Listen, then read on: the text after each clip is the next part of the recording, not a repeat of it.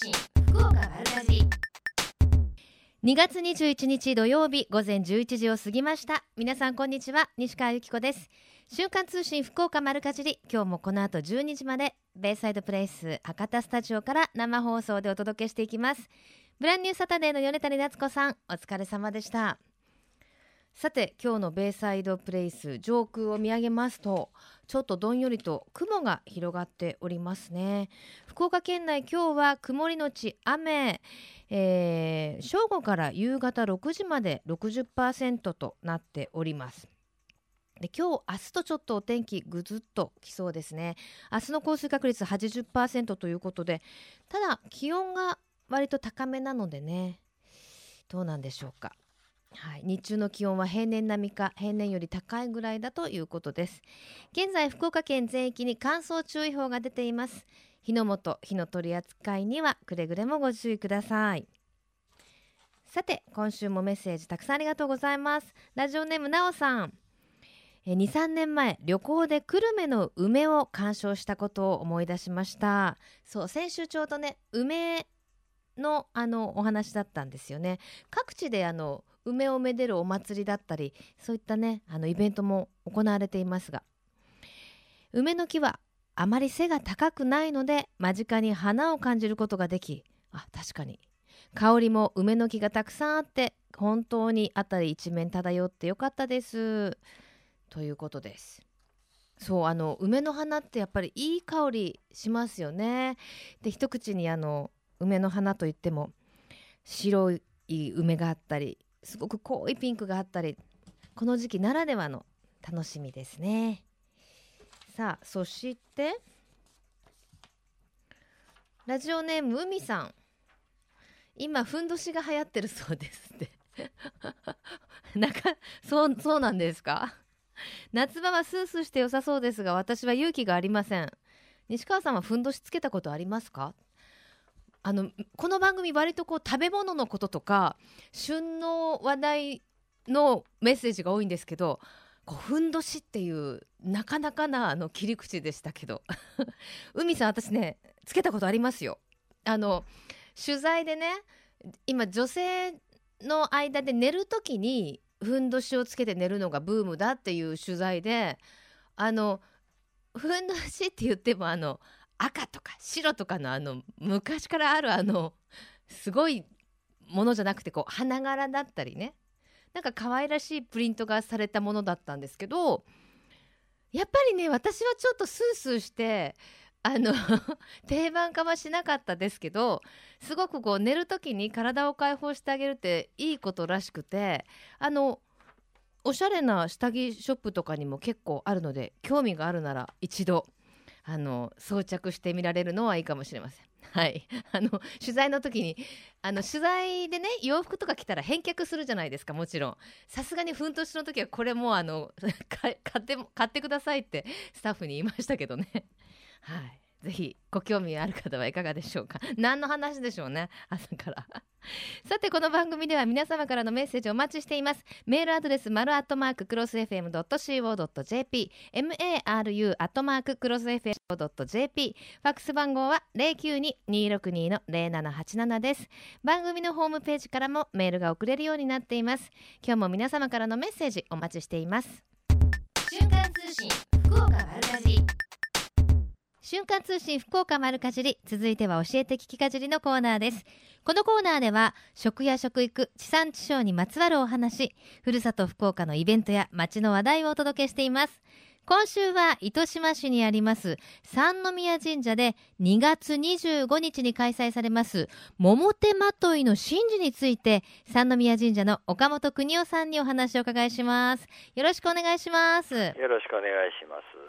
三宮神社まずは場所はどのあたりにありますか？はい、えー、糸島市の、はい、東の端の方になります、えー、まあ、JR で言いますと、はい、筑肥線、えー、JR 畑駅の、まあ、歩いて、えー、23分の場所に、うん、えー、ございます。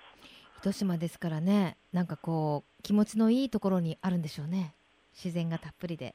そうですね。皆さん最近はえーまあ、糸島の自然豊かな、えー、ー場所でですね、うんまあ、お野菜とかうんお魚が新鮮な場所ですから、はいい、ろいろお買い物とかでね、うんいらっしゃる方が多いみたいですけれども。そうですよあのはい、主婦の皆さん大人気の場所ですからね。はい。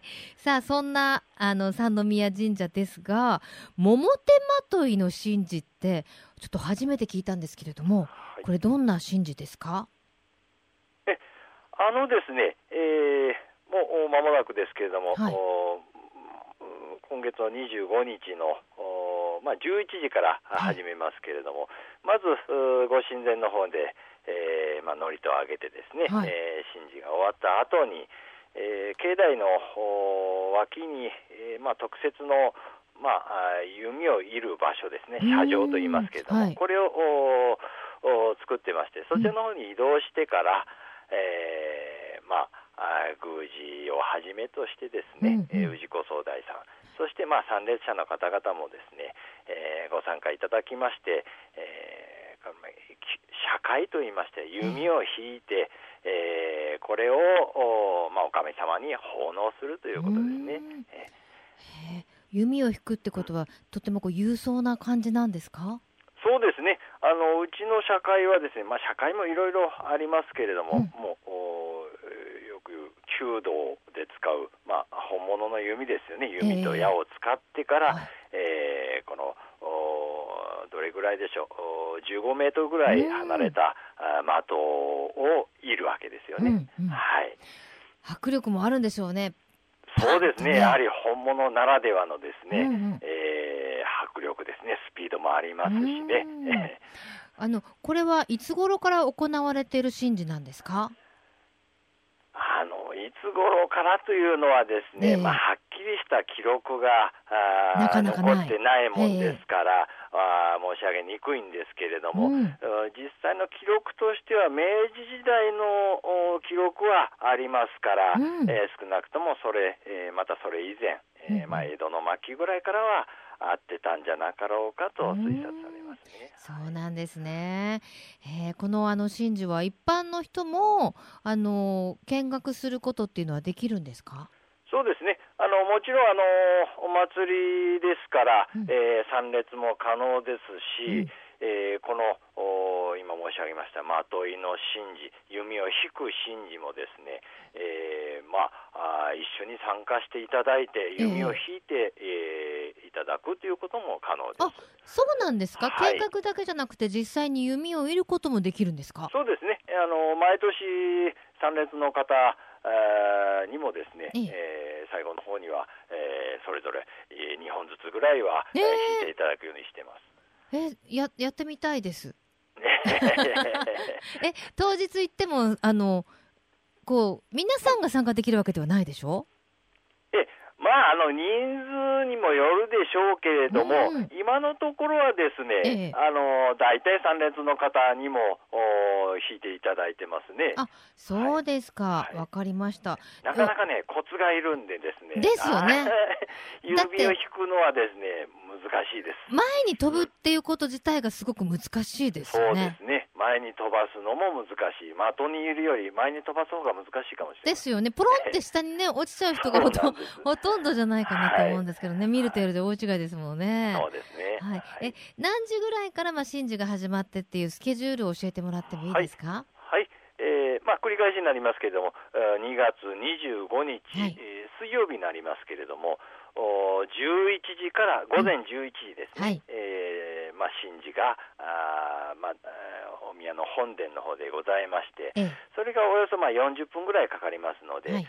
それが終わった後にそのお境内のお特設の車上の方に移動してからあー引き弓を引き始めるということになりますね。わかりました。はいまあ伝統のね神事ですからなんかこう凛とする感じでしょうね参加するとね。そうですね。またあのと今の時期がちょうどそのう梅の木のお梅の花のね満開の季節でございますのでね、えその秋でのお神事になりますので非常にね、えー心も安らぐうまあ、えー風景とともにですね、えー弓を引いていただければいいのかなと思います。じゃあ境内にはあの梅の花もたくさん咲き誇っているんですね。そうですね。ちちは。あの梅のお花が、まあまあ、社紋って言いますかね、うん。えーまあ、いゆかりのあるう梅の木があありますのでね、ええ。ー非常に、えー今満開で、えーたえーいいいい状態ですね。わかりました、では最後に一言リスナーの方にメッセージをお願いできますか？はい、えー今ちょうどお梅の花があ満開を迎えております。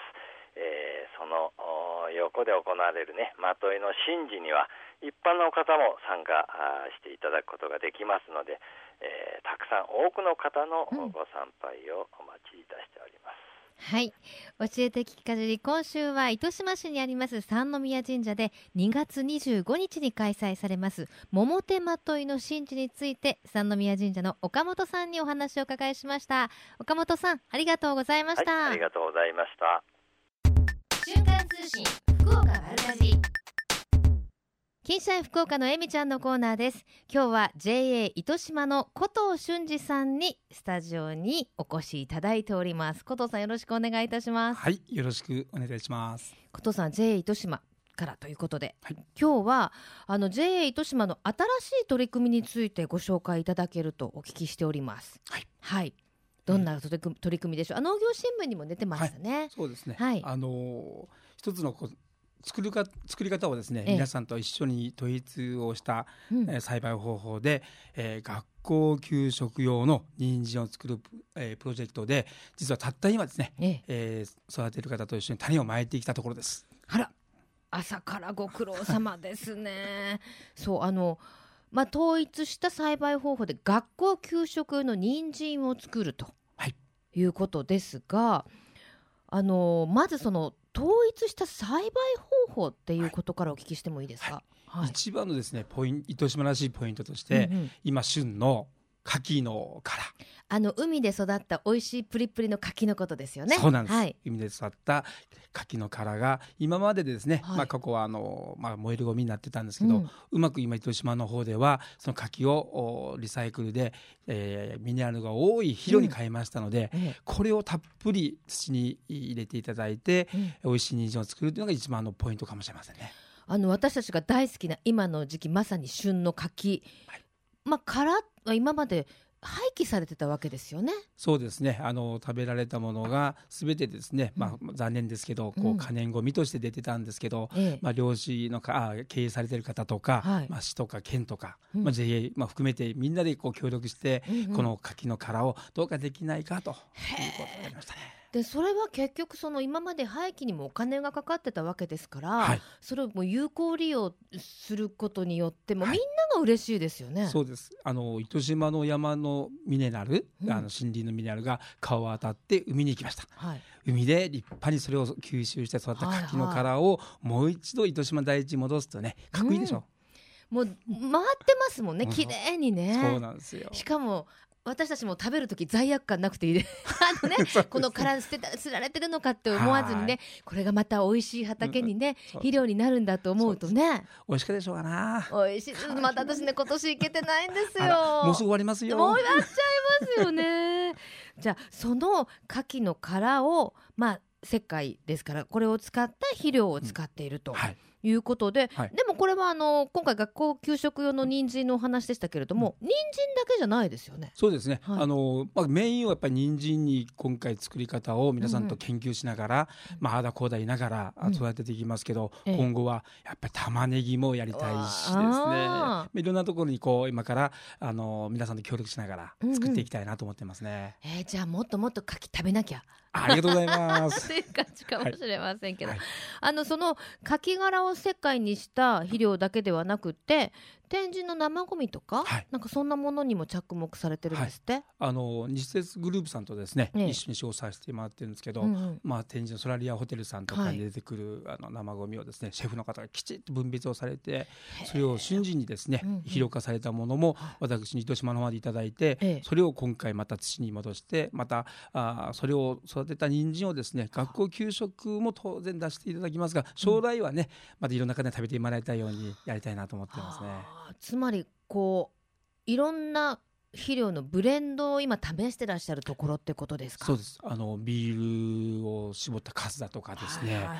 あと競馬場のはい。まあ馬糞とか。はいろんな糸島に由来があるものとかですね。うん。まあ、そういうこう環境に優しいものを特にこだわって今回は作っていただいてます。えー。もうみんな喜びますね。競馬場の馬糞ってあのものすごい喜ばれてるでしょ？そうですね、まあ、あの貴重なものでもあるんですよね、ええ。やっぱりこういうそういう土に戻すものがね、はいはいはい。やっぱりあるものを探してで、うん。まあ、土にこう土が美味しいというふうな言い方が野菜が美味しいねとなるようになればね、やっぱ安心安全がそこにあるのかなと思いますよえね。ーでもまずそのまずそんだけねうん。肥料にこだわって土作りをしようと思ったなんかきっかけとかあったんですか、やっぱりですねあの学校給食というなるとね特にそこにポイントがあると思うんですけど、はいはい。子どもさんが食べるのはねうん。やっぱりこうお親大人皆さんね、う安心なものを食べてもらいたい、その思いが一番ねやっぱり大人もつながっていくかなと思いますよね。情熱ですね。ありがとうございます。ね。でもそこまでして作るとやっぱり栄養とか美味しさってどうですか、あのやっぱりですねこう土の中が元気になれば、うん当然その作物も生産物も応えてくれるので、うん。まあゆっくりですけど大きくなったりとかしますけどそれをやっぱり大地の恵みをしっかり受け止めてもらったものが、やはり皆さんの体に届くというのはね、うん。この喜びっていうのはなかなか言葉で表せないっていうんですかね。そうですね。で今日はスタジオにその貴重なまずね今ね、はい。流通してないんですからね,、はい学校給食で子供しか食べてない人参を今日持ってきていただきまして、はい。ちょっと丸かじりしていいですか、ぜひ。うん。さすが。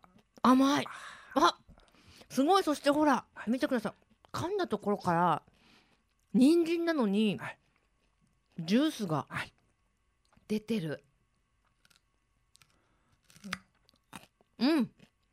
なんかあのなんだろう。確かに香りとか人参なんですけどちょっとリンゴに似たような風味もあったり、あと人参独特のあのちょっとなんだろう。香りがほとんどなくて本当に甘いですね。はい。これは子供たちも大喜びでしょう。はい。やっぱりですね、うん。こう子供さんが食べる美味しいなという野菜は、まあまあ大人の方も人参嫌いとかいらっしゃるんですけどね。はこの方たちも食べてもらいたいなと思いますい、ね。すごいこれちょっと癖になる。あら。馬になったけどなんか本当に甘いんですよ。へえ、でもこれ私たち大人は食べられないんですか？ずっと。今のところはね。今後はじゃあぜひ後藤さんに頑張っていただいて、はい。皆さんね糸島の方に頑張っていただいて、ぜひ消費者の手まで届くようにね、していただきたいと思います。今後の夢は、そうですね。私の、まあ、持ってるテーマが「美味しさは土から」ということで、えー育てる方の笑顔と、うん。食べられる方の笑顔消費者の笑顔がもう私一番それが一番すあの素敵なんで、うん。そのつなぎ役としてね、うん。さらに私たちの仕事っていうのは大きく、ね、ししていかなきゃいけないかなと思ってますので笑顔を作ることがうん。食かなっていうことでね。さすがに後藤さんの笑顔は素敵でございます。これからもたくさんの方を笑顔にしていくようはない素晴らしい活動をはいされてください。はいありがとうございました。はい、ありがとうございました。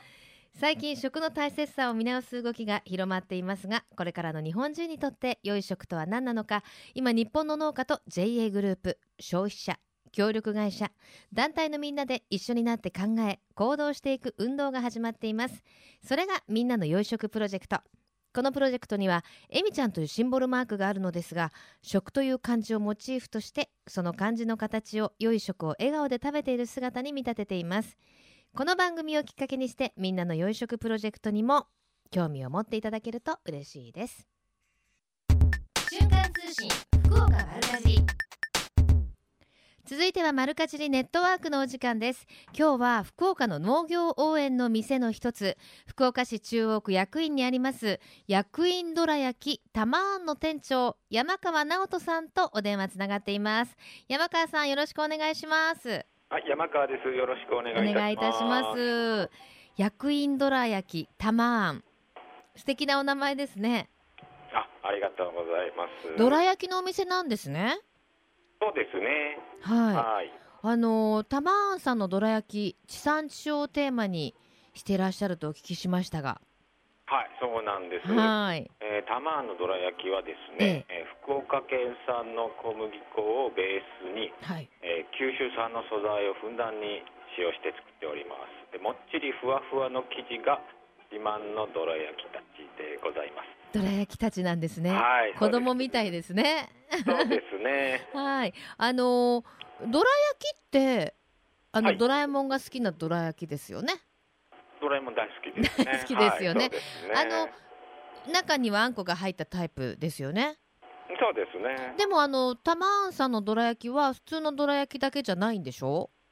そうですね。あの、大きく分けてですね、まあええ三つのシリーズがあります。ほえーえー一つがですね、玉ドラというシリーズ。う。うん。で二つ目が生玉ドラというシリーズ。はい。で三つ目がクーベルチュチュというシリーズがあります。もう全くよくわからないんですが、ね。玉ドラはいっていうのが要はプレーンなタイプなのかな？玉ドラの中にですね、ええダイヤゴンっていう。商品があるんです。ええこちらがあの、まあ、北海道産の高級ダイヤゴンを使っておりますね。こちらがあのあんこがもうベースになって粒粒あんありますね。はい、そうですね。はい。じゃあ玉ドラシリーズはそのダイナゴンが一つ。ダイナゴンが一つに、にえーミルク、ほアーマオミルク、えー抹茶ミルク、ニャロなどもございます。ねむちゃむちゃいっぱいあるじゃないですか。はそうですね。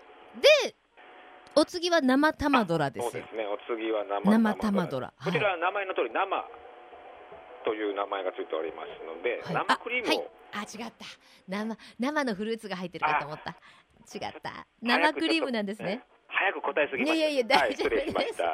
え生クリーム。はいはいえで、まあ、商品はですね、えー博多クリボー、博多いちごにゃん、博多抹茶あり、博多あんにゃん、博多プリプリマンゴにゃんと、はい。まあ、あの季節によってですね、あるのとないのとがあえりますけど、すごいいっぱいあってもうあの今私の脳みそがあの理解がちょっと あのえあのちょっと最後の語尾ににゃんってついてます？そうですね、にゃんと、うん、つけれるものはですね、まあ、マンゴニャンとかついてます？そうですね、ついてますね。猫猫がお好きなんですか？そうですね。はい。はあ。そして三つ目クーブエルチュチュ。はい、クーベイシュチュはですね、はいえーまあ、ちょっと生地をですね、えー中に、えっと牛乳をこちらちょっと配合しておりまして、どちらかというとパンケーキに近い感じのあの、うんうんうん。おります。そして中がですね、はい。カスタードと生クリームうん。で仕上げております。で、周りにですね、えチョコのコーティングをしているんです。え。半分。なのでクーベルそう、そうなんですよ。クーベルチョコからはい、そうです。クーベルチュチュ。クーベルチュチュですね。はい。チュチュというキャラクターの焼き印をしてますので、クーベルチュチュというなんか普通のどら焼きじゃないですね。まあ普通のももちろんありますけど、はい、で特徴がですね、もええうパッと見たらすぐわかるんですけども、はい玉ドラ、生ドラ、玉ドラに関しては耳がねお顔ついてますよね。顔つけてます。ねこれ猫ちゃんですもんねどう見てもね猫ち。ゃんです。どう見ても猫ちゃんです。はい。マンゴニャンですか。マンゴニャンと。ダイニャゴンとダイかです、ね。ナゴン、はい、ダイニャゴンですね。はい。ニャロンとかね。白い。それぞれおいくらからおいくらなんですか？お値段は。値段はまあ200円前後から、まあ、うんうんあの、生玉ドラの方に関してはちょっとお値上がりして300円ちょっ。とぐらいまでの幅広い。でもあのすごくね素材にもこだわってらっしゃいますし、はい。ただねはい。あのどら焼きに着目したきっかけって何かあったんですか？どら焼き、まあ、そうですね、あの一番は、まあ、手頃っていうかですね、うんあの皿もスプーンもいらないと、ああなるほど。手でパッと食べられる。そうですね、手軽に、お行儀もまあ悪くない、そうですね、うん。はい、からですね、あうと、んまあ、僕もそうですけど、どら焼きが好きだったという、はあ、はい。でもドラえもんに食べてもらいたいでしょ。そうですね、22世紀まで。ありがとうございます。付き合ってもらって、はい、でも、はい。あの一つ一つね手焼きしてらっしゃるって聞いたんですけど、はい、あの種類も多いですし大変でしょ？そうですね、まあ、あの先ほど言った中で、あの常にずっとあるわけではなくて、うん。あの季節によってですね、なるほど。え旬のものがありますので今はないものも当然ありますのでその中で限定してですね、えーはあ。販売しております。でもこれからまださらににゃんにゃん増えていきそうですね。そうですね。にゃんにゃんと。ね だってはい。どら焼きってそういうふうに考えるといろんなアレンジが効くものですね。そ面白い。あの、お店の場所なんですけどね。はい。役員のどのあたりになります？えー、とまずじゃあ住所から、はいあよろしいでしょうか福岡市中央区役員1丁目11の14の1階ですね、うんえー、と地下鉄の役員大通駅はいから商人橋通りの方へはいはい。歩いて行っていただくと、まあ、徒歩12分ぐらいで私よく通るんですけどね。通りますかねバスがこうね、はい。よく行き来さしてますけどもお店の色は何色ですか？お店の色はですねワインレッドがベースになってますね。お近くの目印なんかあります？目印。うん。私が手を振ってます。わかわかりました。じゃあ行く前に電話します。で、そうです電ね話番号。あの上りも立ってますから。あそうですか。パタパタと。はい。じゃあ電話番号お願いしていいですか？はい、えー、ゼロ九二七一四うん。四一一四です。はい、七一四の四一一四でお電話したら、店長さんが外まで手を振ってくださるということで、リクエストえーされれば、はい、わかりましたということで、はい、では最後にメッセージを一言いただけますか？えー毎日食べてもあの食べな食べ飽きないですね。そんなどら焼き、可愛いどら焼きを作りました。で、ちょうど明日は猫の日なんですよね。え、そうなんですか？そうなんです。2月22日は猫の日、えにゃんにゃんにゃんということで猫の日。ええあ、にゃんにゃんにゃんね。そうです。まあ少しでも多くの方にですね、玉のどら焼きで笑顔になっていただければ嬉しいと思ってます。わかりました。はマルカジュリネットワーク今日は福岡の農業応援の店の一つ福岡市中央区役員にあります役員どら焼きたまーんの店長山川さんとお話、えーお電話つないで伺いましたありがとうございましたありがとうございました。瞬間通信福岡丸かじり。瞬間通信福岡丸かじり福岡のよかろうもんのコーナーです。この時間は福岡県のブランド農林水産物をご紹介しています。今日は JA 筑前朝倉の原口敦則さんにお話をお伺いします。原口さんよろしくお願いします。よどうもよろしくお願いします。ろしくお願いいたします。今日ご紹介いただくのは何でしょあ、今日ご紹介させていただきたいのは、あのうちのあの目玉であります博多万能ネギをご紹介させていただきたいと思っております。うもうねいつもお世話になってる。はい、博多万能ネギさんには。うちの食卓で。どうもありがとうございます。本当にねあの空飛ぶ野菜としてもねおなじみですけれどもはい、あの JA 筑前朝倉では、はい。博多万能ネギ栽培すごく盛んなんですよね。そうなんですよ。どれぐらいの、そうですね。あの博多万能ネギはあの生産者の方がですね、えー、111名おられまして、ええ。あのまあすべてはビニールハウスで作られているんですけどうも、ん。えーその面積があの91ヘクタールあります。で、はい。1年間あの、ずっと作栽培されてますので、ええええ。ー、大体あの1年間に、うんまあ、3回か4回ぐらいですねええ作付けされますので、はい。まあ、その延べ面積としては大体320ヘクタールぐらいのですね、うん。あの生産面積を持ってます。え年間生産量はすごいですよね。そうですね。年間は、まあ、昨年の実績で申し上げますと大体2400トンぐらいですね。あのね出荷させていただいております。そうですよね。あのそもそも博多万能ネギの始まりっていつぐらいになるんですか？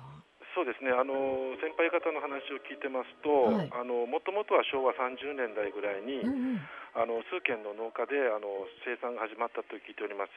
うんうん。でその後、えー昭和52年にですね、えー78軒の農家の方があの、まあ、部会を、おえー立てまして、ええ。その時に博多万能ネギという名前を付けたというふうに聞いております。なるほど。博多ブランドのお野菜としては初代ですか？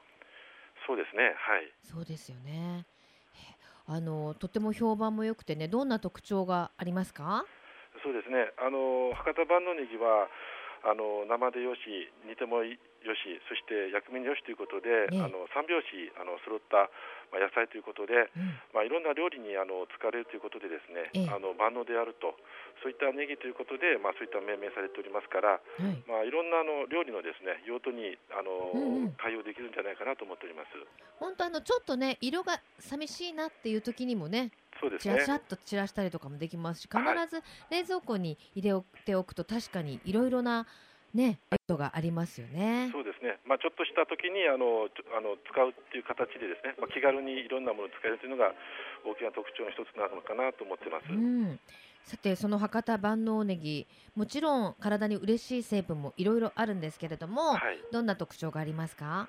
そうですね。あのこの青ネギに含まれているの成分であのアリンというあの切ることによってですね、うん。あの独特のあの匂いがするんですけどもそれがあのアレシンに変化しまして、うん。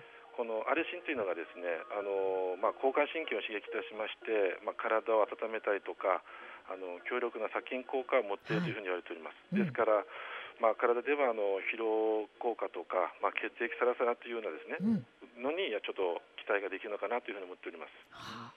原口さんも毎日召し上がってますか？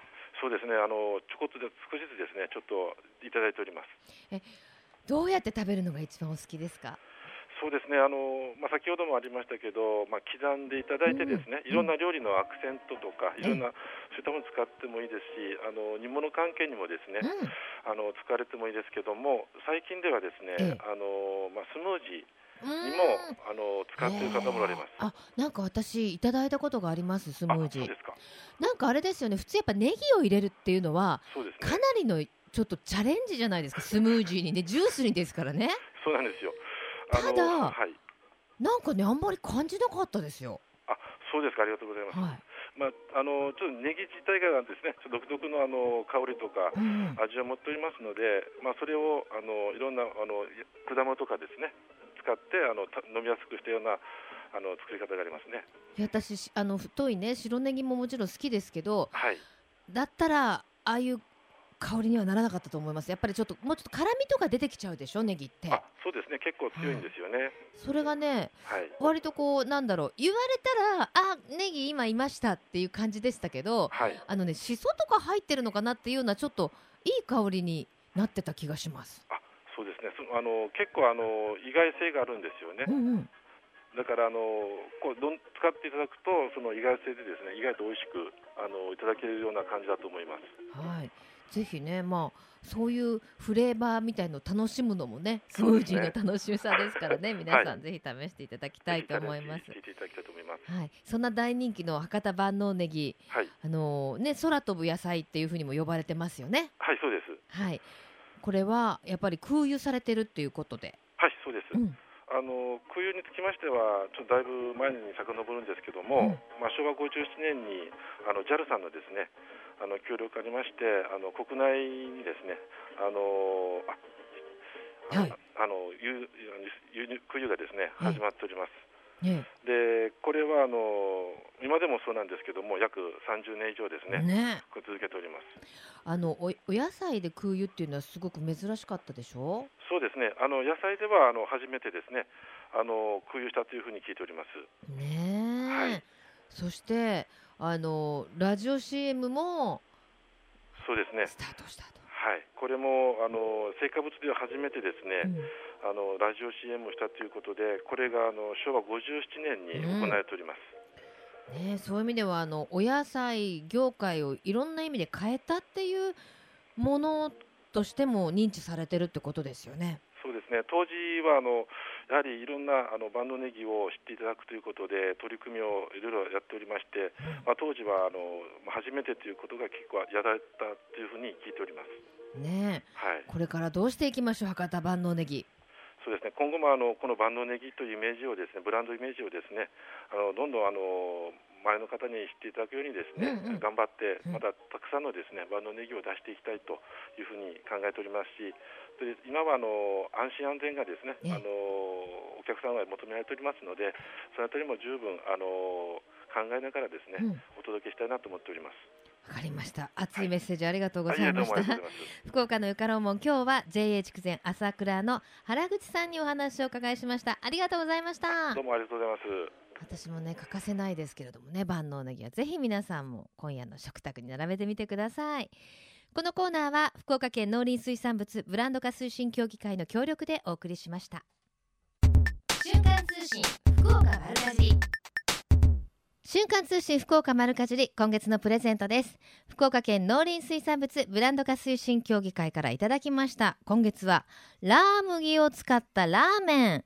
麺スープそれぞれ2色入ったもの。こちらを6袋セットにいたしまして5名様に差し上げます。まあ、博多といえばもちろんラーメンですけれどもこのラーメンどころの福岡県がラーメンのためだけに開発したラーメンラーメン専用小麦ラー麦を使ったラーメンです。色が明るくコシが強くて伸びに伸び茹でし伸び茹で伸びしにくい。はい。食べてる途中に伸びないってことです。はい。まさに福岡のストレートな細麺に適したラーメン専用の小麦ラー麦。ラーメン好きのあなたラー麦麺のこだわりぜひ味わってみてください。プレゼントご希望の方は番組のホームページにありますプレゼント応募メッセージはこちらからというところからご応募ください。たくさんのご応募お待ちしております。さあそして今日はあの金シャイ福岡のえみちゃんのコーナーでゲストにお越しいただきました JA 糸島古藤俊二さんなんですがあの古藤さんが開催する段ボールコンポスト講習会というもののお知らせをしておきましょう。2月28日午前10時から糸島市島小藤の JA 糸島営農総合センターアグリにおきまして家庭の生ごみを上質な肥料に変える段ボールコンポスト捨てなんなくんの使い方と、えー、春夏の野菜栽培のコツ春夏のお野菜ですね。コツをですね、えー、教えていただけるんですって古藤さん直々に。多分その時に今取り組んでいらっしゃいますね。あの糸島の牡蠣の殻を使った肥料のお話とかも出てくるんじゃないですか。段ボールを使ってご家庭で簡単にあのー、作れるお野菜のキットのことだと思うんですけれどもこういったものの使い方家庭の生ゴミをあの上質な肥料に段ボールの中で変えるんですかね。はい。ちょっと興味ありますよね。はい、この作った肥料を持ってこれからの季節家庭菜園すると美味しいお野菜ができるということなんだと思います、えー、ドクター古藤のアグリ道場。ね、あの新聞にも連載中でいらっしゃいます古藤修二さんぜひこれからも注目されてください。定員100名だそうです。アグリお問い合わせです。092-327の2740 327の2740にてお受付しております。28日午後午前10時からとなっています。これ興味ありますね。さて今週もたくさん皆様からメッセージをいただいておりました。ラジオネームつりぼけさん。ゆきこさん暖かかったり寒かったり困ったものですね。本当です。冬の海は透明なのをご存知ですか？釣りの本で調べたら塩分濃度が濃いためだそうです。へえそうなんですね。見える魚は釣れないと言いますので冬の海は荒れるものですから魚釣りには行けません。春が待ち遠しいです。そうですか。でも冬もね美味しい魚たくさんあるしそれこそ糸島とか行くとね本当に美味しいお魚たくさんありますからちょっと釣りはお休みしてのんびりドライブがてら美味しいものを食べに行くというのもいいかもしれませんよ。さてこの後12時からはまさきさんナビゲートバッドウィークエンドでお楽しみください。まさきさん今年牡蠣食べた？食べてないよね。瞬間通信福岡丸かじり来週もどうぞお楽しみに。ここまでのお相手は私西川由紀子でした。さようなら。この番組は JA グループ福岡の提供でお送りしました。